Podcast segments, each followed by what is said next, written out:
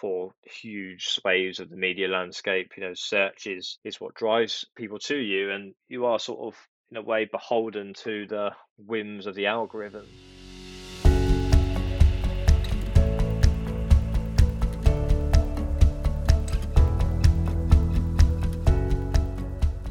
Welcome back to Media Voices, everybody. We're the media focused podcast that takes a look at all the news and the views from the media world over the past week. I'm Chris Sutcliffe. I'm Esther Thorpe. And I'm Peter Houston. And this week I spoke to James Stables, who publishes Wareable.com and The Ambient, recommendation sites for wearables and smart home technology. James was incredibly honest in our chat uh, about the ups and downs the rise and fall and rise again of his SEO driven affiliate revenue based business. Well, that's going to be a really interesting one to listen to. But before then, we do actually have something to settle because the two of you over the past week have been in a grudge match, an extended discussion about one particular survey which indicates that young people are more likely to pay for news. So, ladies and gentlemen, in the red corner, we have Esther Keziah Thorpe, the optimistic ingenue of the media world. And in the blue corner, we have Peter Houston, the cynical Scotsman himself. So. Does that make you a Tory? It does. so, getting in his head already, I love it. Yeah. So, to begin with, a survey conducted by Elizabeth Benitez as part of her degree research has found that while young readers are still the least willing to pay for digital news subscriptions, they do recognise the value add. So, this isn't an official survey conducted by Wonhithe, although that is where we're taking this information from. And uh, Elizabeth looked at 355 participants aged between 18 and 35 from Europe, the US, and Mexico. And her research concluded that young readers are willing to pay up to 6 euros for a monthly digital news subscription. And willingness to pay is, I suppose, it's primed to increase. So, Peter, to begin with, why were you so. Uh, what's the word for this? Skeptical about the about these results? Well, because You're skeptical about everything. yeah, it's kind of my job to be honest. But what I just thought was wrong in this was the conclusion that I don't know, the conclusion that's maybe the wrong word. The assumption that these people were telling the truth. because the, the, one of the questions was, well, Oh, what they asked, let me start that again. So one of the things was, well, we don't pay for news right because we're skint. We're young people and we're skint, which is fair enough. A lot of young people are having a tough time of it. So I get that. They don't want to pay for news because they don't have a disposable income. But the question was, well, if you had more disposable income, would you pay for news? And they all went, yeah, yeah, of course we would. right, okay. And that's just nonsense. That you can't base anything on that. People, what's that's like? Do you like kittens? Yeah, but no, I couldn't eat a whole one. I don't know. It's just. So you're saying it, it's based on the idea that, yeah, it's basically saying, well, if you had the funds to do this, would you do it? And it's kind of meaningless. Right. So you think the question effectively is, would you like more disposable income? yeah, well, actually, that's a whole other way of looking at it. And yes, that's the point. Okay. And in the red corner, Esther, you were a lot more optimistic about this. You pushed to include it in the newsletter, and you think that a lot of the findings are uh, sort of rock solid. So, what about it makes you optimistic? Well, yeah, I took the opportunity to uh, have it as the lead story on my newsletter, mm-hmm, which mm-hmm. meant neither of you could argue with it. uh, no, so I think uh, if we just have a quick look at the numbers here, I think it was 24, 23.4% have said that they're ready to pay for a subscription. I'm skeptical about that group of people.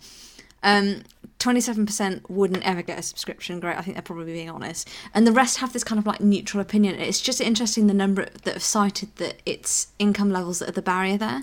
And I think with there's so much research that comes out that's like, you know, millennials don't pay for stuff, Generation Z don't pay for stuff. You know, I think we've ruined the diamond industry because we're not buying diamonds. Oh, God. Oh, I'm so sorry. I'm so sorry, diamond mine owners. Wow, I was lucky that Elon Musk got in there under the wire before that fell apart. These emeralds. Um, and I just think that there, there's this huge kind of lack of willingness to, to recognize that actually people that are under 35 are under a lot of financial pressure. And you know, people, people sort of cite, well, you know, yeah, but they've got Netflix, they've got their mobile phone contracts. Well, yeah, those are those are kind of those are essential entertainment, Whoa, whoa, entertainment whoa, or life items, and I think people still see news as a as a, a kind of luxury and additional extra that they will get when they have the additional income. You said that like it's just Netflix. Well, go on. What What do you mean, Peter? Netflix, Disney Plus, Haven't got that list. Spotify.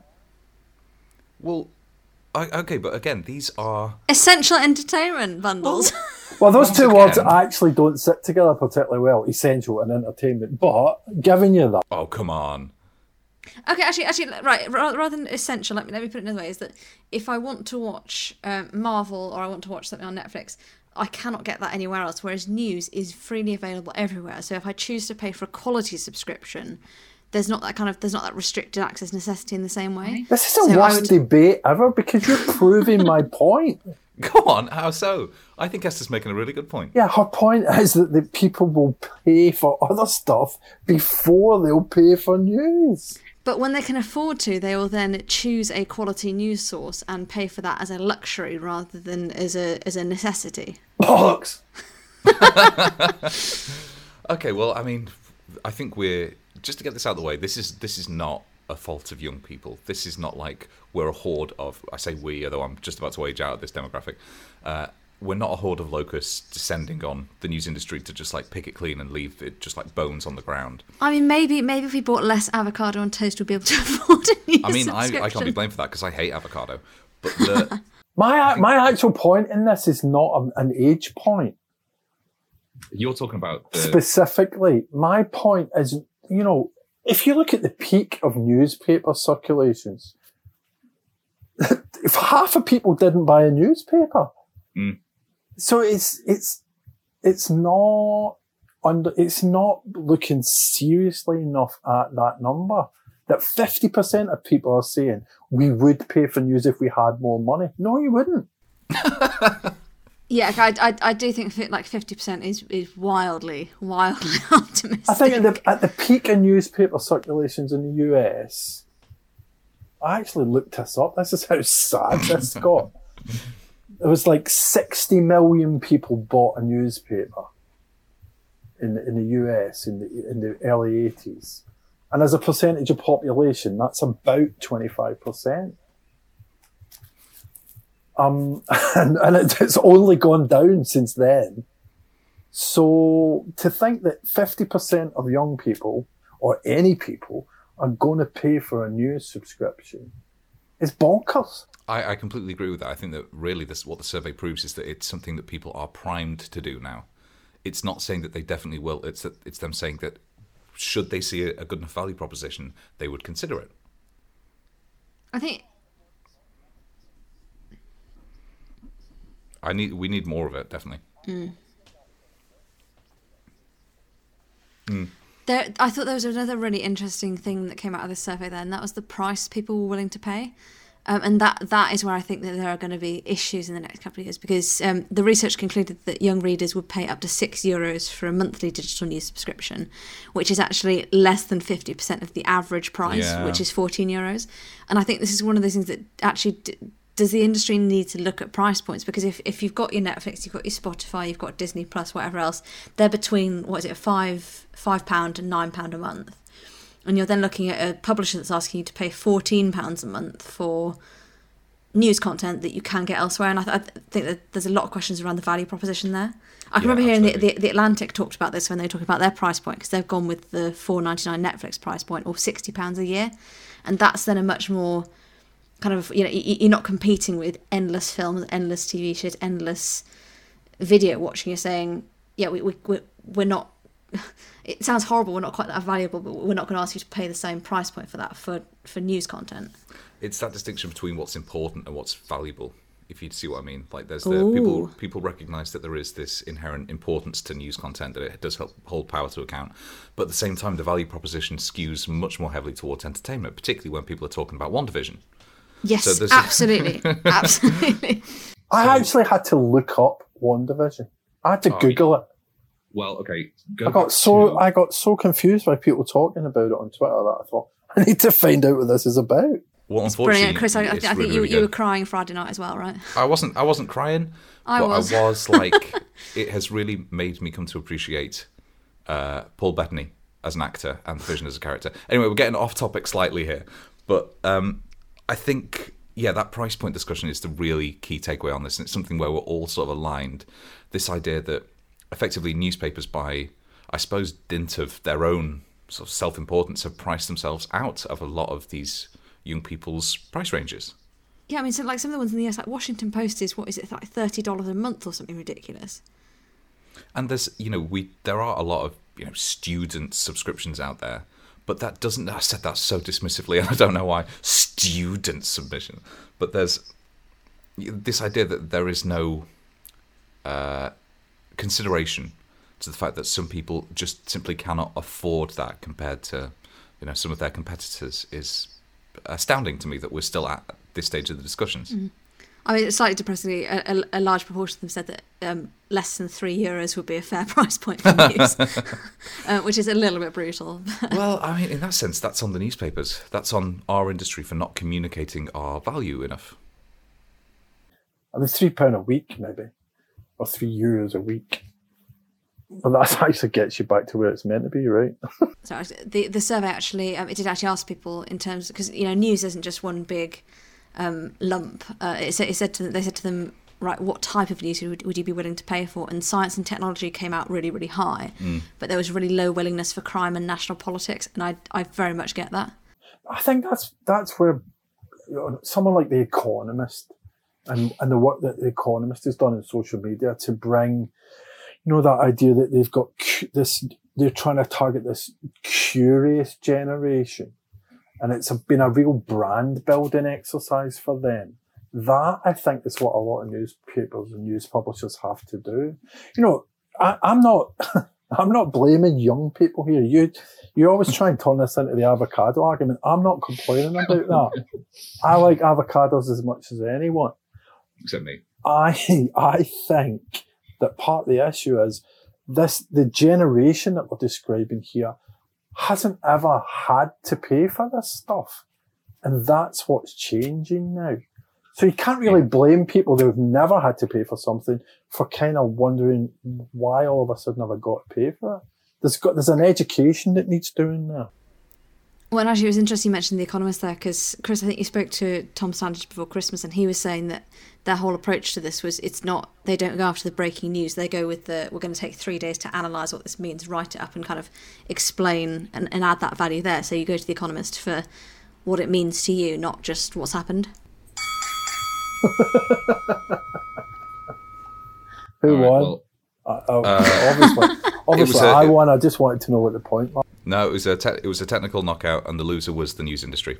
And now for the news in brief, lots of new launches. But first, the New Scientist has been sold to the Daily Mail publisher DMGT for seventy million pounds.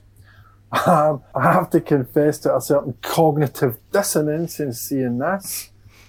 Thinking of uh, the Daily Mail owning one of the leading or the Daily Mail and the, one of the leading science magazines in the world being in the same stable kind of confused me. I saw so many people have that exact response and almost a sense of dismay that New Scientist has suddenly joined DMGT. Yeah, I think that's misplaced. Um, DMGT, I think, well, they promised that they won't mess with the staffing, they won't uh, mess with the editorial independence hopefully just means that new scientists got more money to do really great stuff. Well, I was going to say, new scientists. Uh, part of the reason why this they they made the purchase is that new scientists is actually doing really really well. I think DMGT would be mad to mess with what they're doing there. Uh, the the only thing is, and again, look at what China's doing in Hong Kong. what a what a segue! that was quite a segue. Uh, moving on, men's lifestyle publication Mel is launching uh, three paid newsletters in the hopes of accruing 10,000 subscribers in the first six months. The first newsletter to launch is going to be Melanie, targeting the site's 40% female readership. Uh, interesting to see just quite how in the industry is going on newsletters. You'd, you'd be hard pressed to find anybody who wasn't at least dabbling with it now.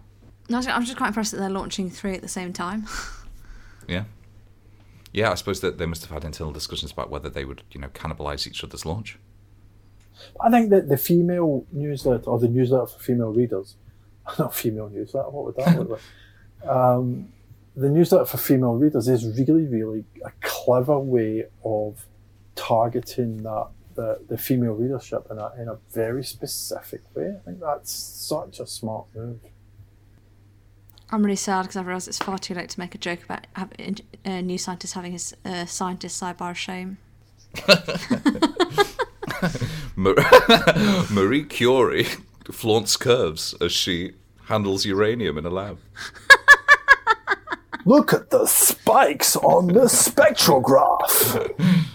So Google has said it will stop selling ads based on individuals browsing across multiple websites once they phase out third-party cookies this year. This is this this is one of those stories. I, I don't know if this is just maternity leave, but my brain actually on this. Um, so they've said that they're going to push advertisers towards cohort-based targeting rather than cookie replacement identifiers, which I think, Peter, you'll correct me if I'm wrong on this. It basically means that they they'll sort of group you by everybody else on the internet with your own weird browsing habits rather than specifically tracking you. It's what it's this. It's what they call flocks, which I can't remember what it stands for, but it's got the word cohort in there. Federated cohort of learnings or something. So the idea is that people with similar interests are grouped together. Uh, so you're you're kind of anonymizing the targeting. It's not you can't identify an individual. You can only identify groups of like-minded individuals. So if you're shopping for yachts, you're also quite likely to be shopping for expensive champagne and watches as well. So they can target you on that rather than yachts following around the, the internet forever. Mm. Well, I think that there was this expectation that Google will be phasing out third-party cookies and that would then press their own advantage with the browsers. And Google have actually said, no, we're not. We're not planning to do that. We're trying to work towards something that's benefit everybody, rather than just using this as like a monopoly monopoly opportunity. I just Well, this picture there of that winky gif that you. that Oh, Kathryn Hahn off of WandaVision. See, if Yeah, you've that's been keeping up WandaVision. with WandaVision, you would know what that's about. Uh, free business newspaper City AM has topped 3 million monthly online readers for the first time. That's three times what it did last year. This is an interesting story because these guys got hammered by Yeah, the completely pandemic. ruined.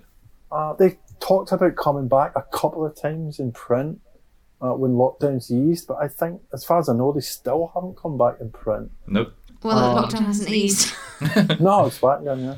Um, so I think the fact that they've got this traffic spike is really, really cool for them because obviously they had to do a, a serious pivot.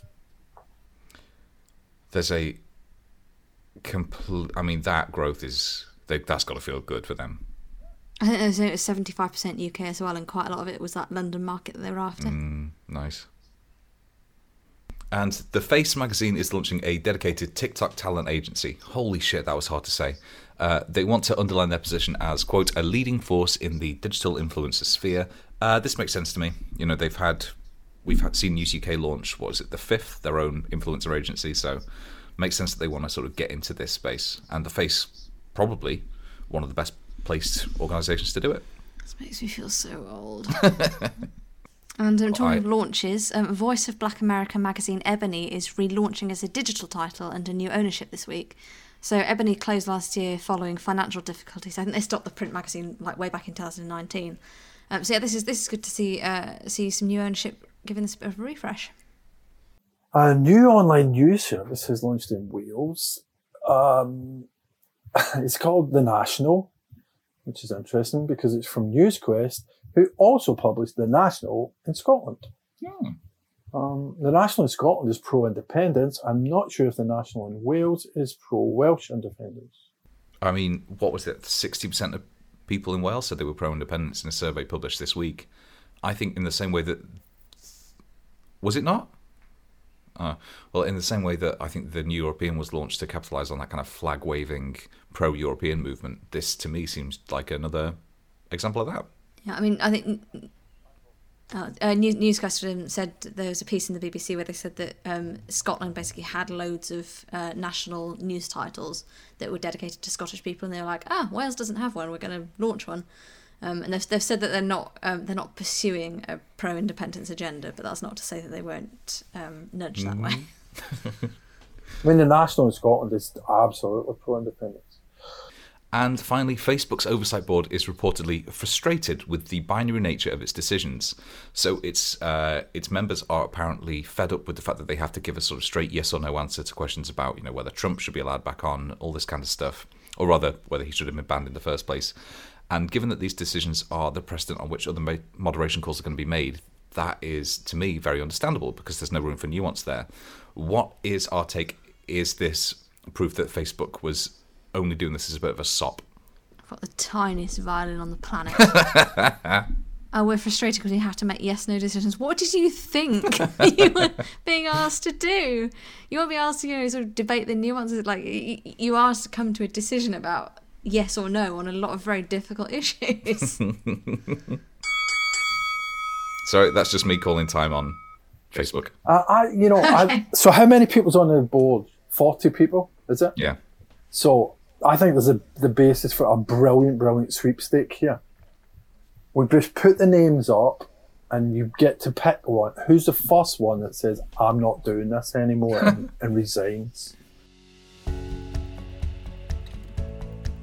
This week I spoke to James Stable, founder and co-CEO of tech recommendation site wearables.com and The Ambient.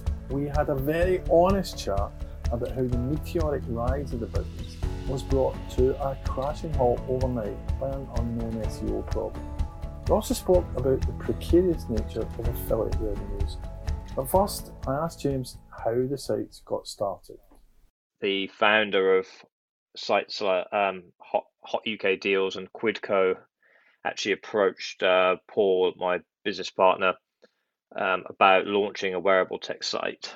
Um, he wanted to uh, get something started, um, but being those those businesses being in the deals uh, sort of area, that was very much the focus of what he thought would be the the seed of the idea would be to do something around wearable tech deals.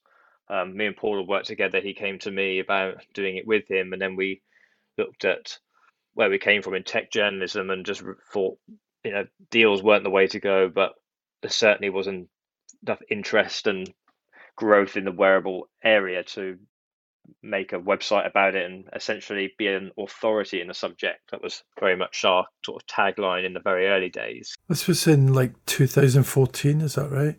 Yeah, 2014. So the Apple Watch hadn't launched at that point. It was but very heavily rumored to be.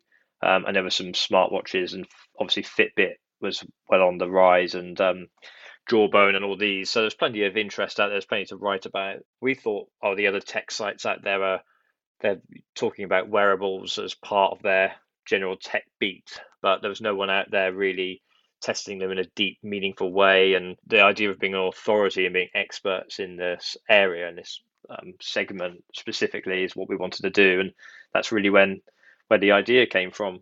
And it just really took off. You know, we started in August 2014. By early 2015, we were doing a million readers a month.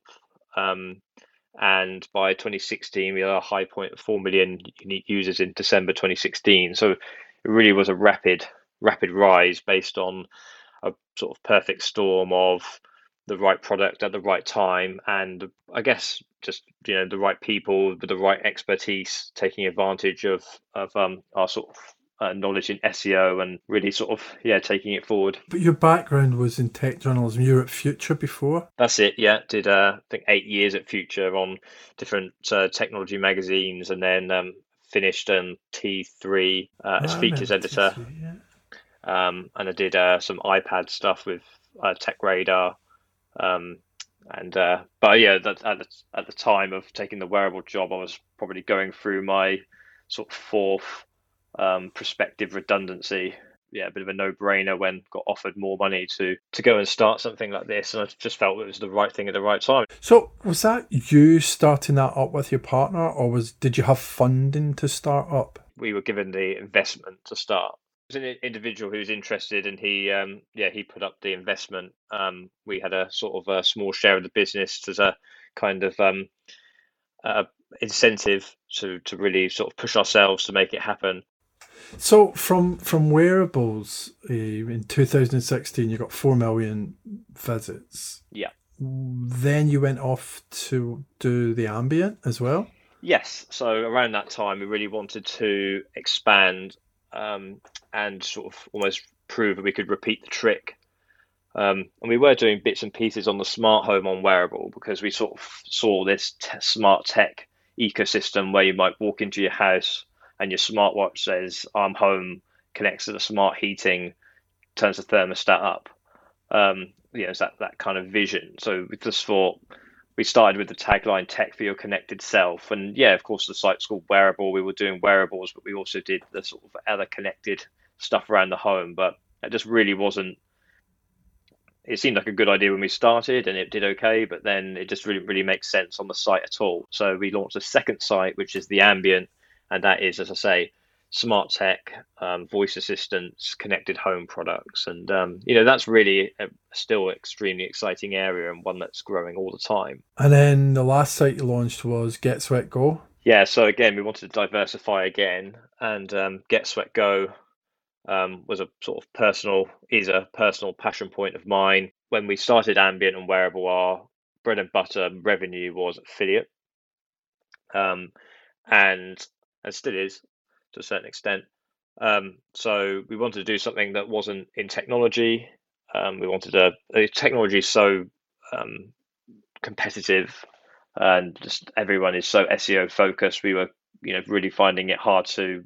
Uh, we were you know, swimming as hard as we can just to keep keep up with the competitors. So we wanted to do something that was a little bit different. So Get Sweat Go um, is a sort of sports focused site, and the Get is about buying the things you need to do your sport and fitness hobbies, and then the Go um, element was to try and in the future look to travel um, and different affiliate areas really and different areas of growth where you know we could have this sort of product side which is very much a you know bread and butter for us product recommendation and then this sort of you know the opportunity to splinter off into this travel piece. The three sites that you've got there how do you see them connected?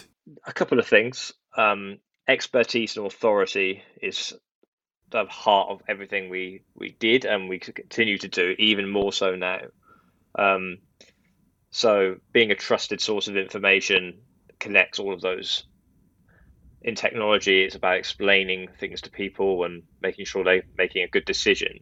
And I don't see that as any different for any other site we ever launch. It's about educating and just being a guide to people who don't have the time or the expertise to make that decision themselves, making sure they're getting good stuff, making sure that they're you know happy in their hobbies or you know their health and fitness in terms of wearable and Get Sweat Go, the stuff they're buying in their home. Um, yeah, it's just about being a being a trusted source. That's what that's what we're all about. And then connected to that is the buying decision. I think you you know people hear that a lot, but um, you know if you are trustworthy or trusted enough to recommend something to somebody, then that is one of the key sort of revenue drivers for um, for publishing is to take that affiliate revenue where possible, offer people the best deal where it's available, or provide an easy link to getting something that's independently verified uh, from a trusted source, and and then um, yeah, it's something you can some profit on as well. So it's good for everybody. I mean, your revenue, I guess, is primarily affiliate e-commerce revenue. It certainly was when we started. We were well, eighty percent affiliate driven, really. Um, so much so we didn't run ads for our first few years at all. We just went on affiliate 100%. That has changed over the years. We were so successful at the beginning that we owned the search essentially for all of our niches. So it was easy to pick up loads of readers who were looking to buy, probably you know, hand, finger hovering over the order button on Amazon or another store anyway. Um, and yeah, affiliate was just easy to come by. Amazon have cut the rates uh, over the last year since the pandemic. Uh, despite them making the record profits, um, they're passing less back to publishers and um, and people recommending. As of March in 2020, we were sending twice as many people to Amazon year on year and earning half the amount. So it's a, been a huge hit. Luckily, we've gone a different way with our, our advertising, and and that hasn't picked up the slack um, we were fortunate enough to get a big boost in traffic, and now we can monetize um, that traffic quite well. So, in a way, we've we've sort of come out of it unscathed, but it's sort of um, it's obviously annoying when you look at the balance of revenue that yeah, fifty percent more people eyeballs, fifty percent less money is uh, that's not good economics, whichever way you look at it. Well, that's the, that's the kind of plot twist, if you like, in the in, in your story is that from that high point where you were launching Get Sweat Go, um, I think the way you described it was you you flew as close to the sun as uh, yeah. as Yeah. possible without actually flaming out. What what happened? So, second of April, twenty nineteen. Um, everything's been going really well, um, and come into work, and traffic on both sites is fifty or sixty percent down on what you would expect many people to be on the site at that time of day, and that's the ambient and um, Wareable Get Sweat Go hadn't launched at that point. So obviously that's the, the thing you don't want to see, but there can be loads of reasons for that. So we just sort of uh, sit it out for a few days, and then it just becomes clear that these people aren't coming back, and yeah, our our site traffic is sixty percent down. So you start fiddling about, and there's loads of there's lots of red herrings, possibilities, ideas you go through. Um, but um, yeah, you check the rankings and where you were, where we were on page well, page one, position one, position two. We're now page three, page four on Google. Um, and yeah, it's just a complete SEO wipeout overnight. And this obviously happens to plenty of SEO driven businesses. But the, the you know the curious thing was that usually there's a big Google update. Google says we did an update, or the SEO community confirms there's been an update, um, and you've been deemed to not be of su- sufficient quality to to deserve your spots and you lose rankings. It's you know it's just the, way it is. Um, you know there was no update that day, so we really left scratching our heads, thinking, you know what's what's happened, and to do for it to happen to, to both of your sites within the business, um, is yeah, it's just uh, we were just we just didn't know where to go with it really, and yeah, we started a long fixing process of fixing um, everything. Um, you know, technical audits, um, editorial audits. Um, so that's April 2019. Um, you know, by the end of that year, things hadn't picked up. You know, we were writing things; they just weren't ranking at all. Um, we were, you know, you, you write news or features, and they just weren't getting read. Um, the, the, the sort of what you call your evergreen stuff, the stuff that you know you rely on, is yeah now 60, 70 percent down. Um, you know you hit sort of hit these critical mass stages as well where you're just you're not tipping the the balance in terms of affiliate. So it's not like 50% less readers is 50% less affiliate revenue. It's more like 70 80% less Mm. revenue. Um, and yeah it's just um, sort of essentially losing money hand over fist. So we had uh, get sweat go in the works. That had an editor. Um, and we just we've always prided ourselves on hiring great people and and you know offering them you know very competitive and we, we always do right by our staff and we were a very close knit team. Um, but by the end of that year we were losing money to the to the point where yeah they just we just couldn't continue. So it was um we had to give notice on the office and pretty much all the staff had to be made redundant. We kept a couple but by february the next um, year, February 2020, yeah, the, the last couple had to had to be laid off as well. So it was uh, back to how it started with just me and Paul. How many people did you have at the peak? It had seven plus uh, myself and Paul, um, and that was in London, and we had uh, two in San Francisco. And you know, count them all as as friends, um, as well as uh, know, the, the people who you people who we'd worked with through the years who we really rated and you know they were sort of a dream team for us. We were going out there and getting people that we wanted because we were doing good things successful. We offered good money and um, where we could. And uh, yeah to sit those people down um, look them in the eye and say we can't keep you on was just well yeah you can imagine how how how painful it was. You mentioned, I said that we flew so close to the sun. It really was. I think we started to recover in March 2020, and the rate cut for Amazon was April or May. Um, had we have suffered that rate cut under uh, and the loss of revenue on the traffic and revenue we were making in February, we wouldn't be uh, functioning today. That's Mm. we were probably within eight weeks of. Of really closing down because we just wouldn't have been able to function um, on that revenue, fifty percent less uh, affiliate. Um, Mm. uh, our um, ads uh, supplier uh, went into administration um, and looked like we weren't going to get we weren't going to get three months of ad revenue anyway. Uh, yeah, it was just it was just so close, and then This is all just as the pandemic really Yeah, kicks as- off. yeah, yeah, just the pandemic is kicking off. Yeah, sort of February 2020 into March 2020, and perhaps ironically, it was the the pandemic possibly that was part of the recovery in a way. Mhm. Um, we, we we we fixed everything technically. Did you ever figure out what actually had happened? No, no. I think anyone who's any search based business that's gone through this stuff, and absolutely every search based business probably gone through something like this um, to a certain extent. We went through the technical aspects of it, um, and then we really had to look at ourselves and what we were doing, and really go back to to that exp- that expertise and and trust. What they call EAT now is one of the biggest currencies going in SEO: expertise, authority, and trust.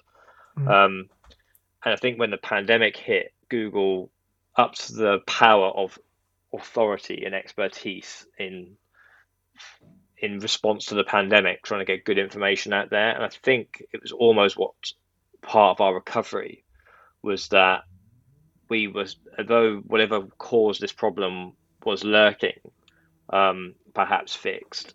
Um, at least we had this expertise and authority thing going for us, and I think it was just dialed up around March 2020, and that was a massive part of this sort of snowball effect of recovery. Because it wasn't like we came into work on uh, on in sort of March 2020 and everything was just back to how it was in March 2019. Just a, it was a slow, slow recovery. You started to see things getting read, things jumping um, into the most read, and getting into the top stories spots and this Google Discover, and it just sort of everything just kind of came back to life over a period of sort of five or six weeks. But um, yeah, I certainly think the dial up of authority and trust really, really sort of effectively started that process of recovery.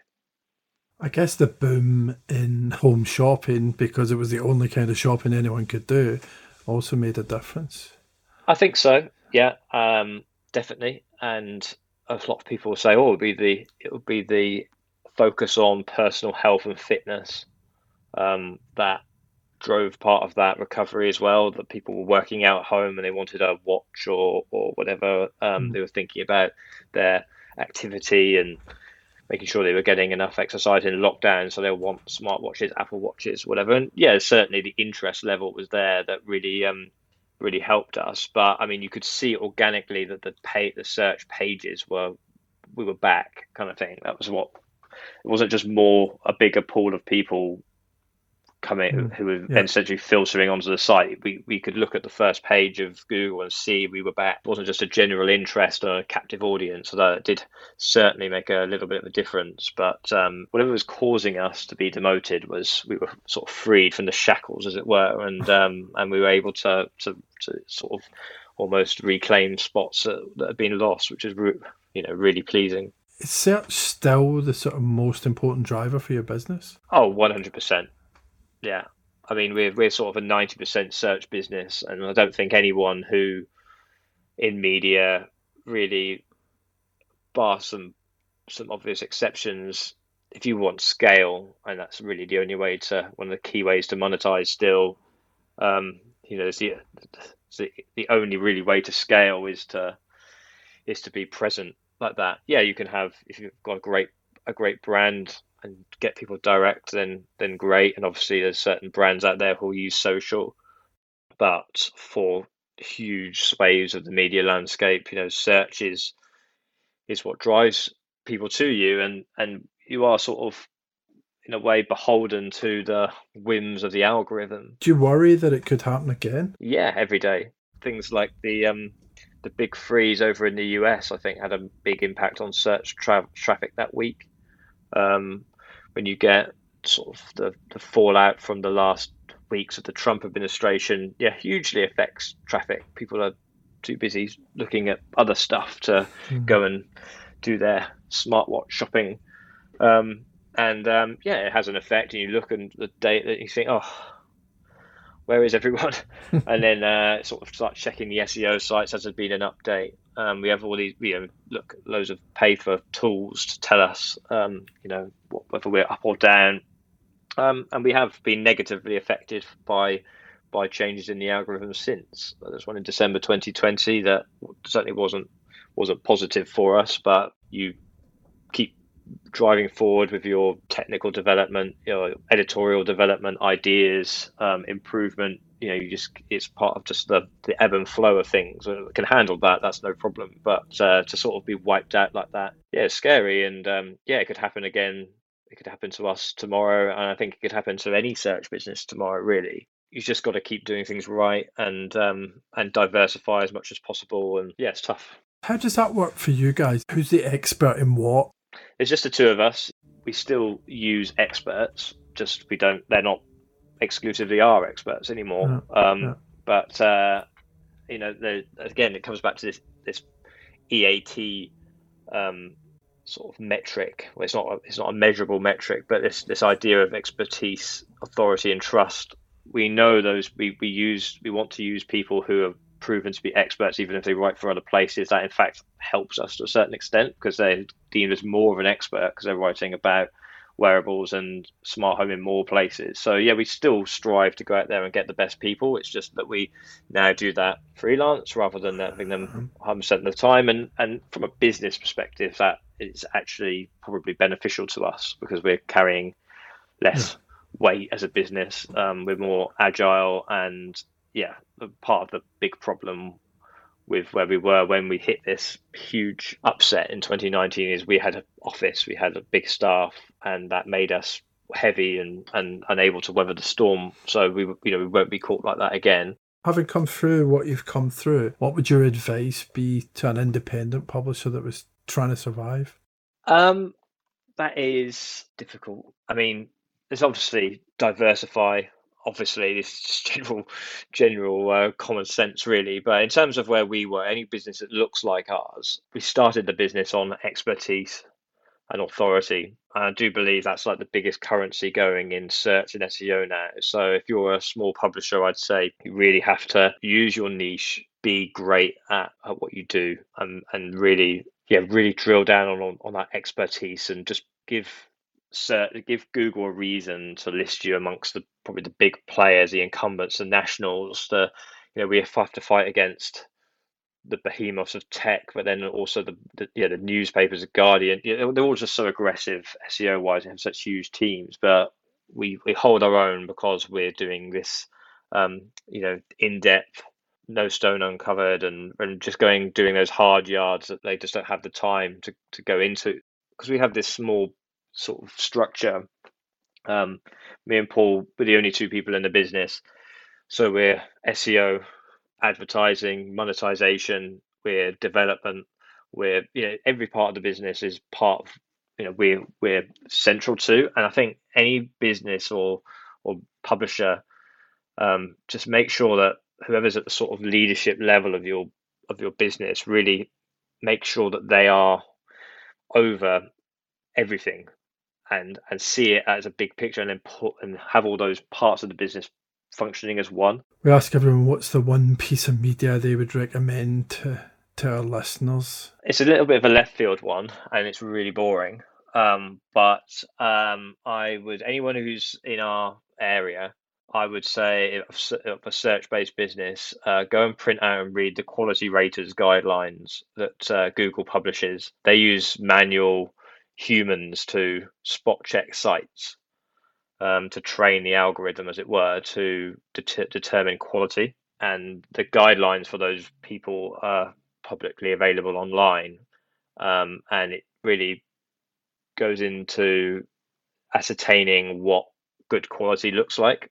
While it's uh, certainly not a particularly exciting read. It's certainly everything you need to know in there.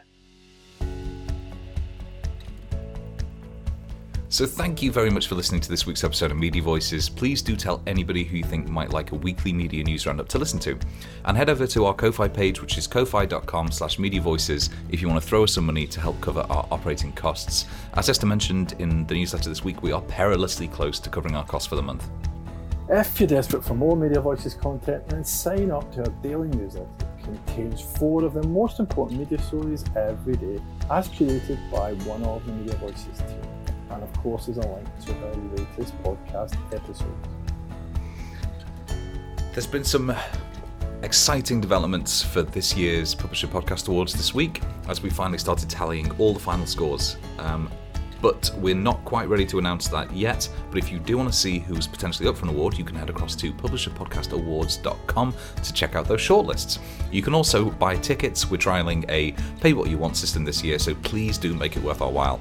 But until next week, when we'll be back with a fantastic guest and another tour through all the news and the views from the media world over the next week, thank you very much for listening and stay safe. Bye bye.